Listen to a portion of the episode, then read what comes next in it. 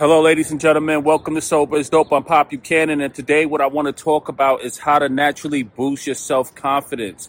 And one of the things for me is not living through comparison, not gauging my success and my self worth based on what other people are doing.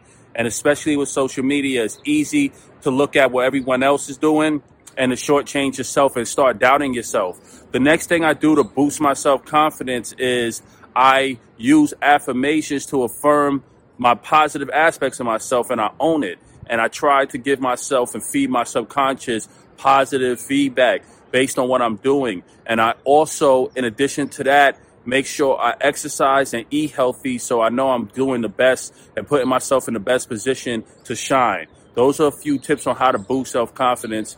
Sober is Dope, pop you can, and I catch you on the other side.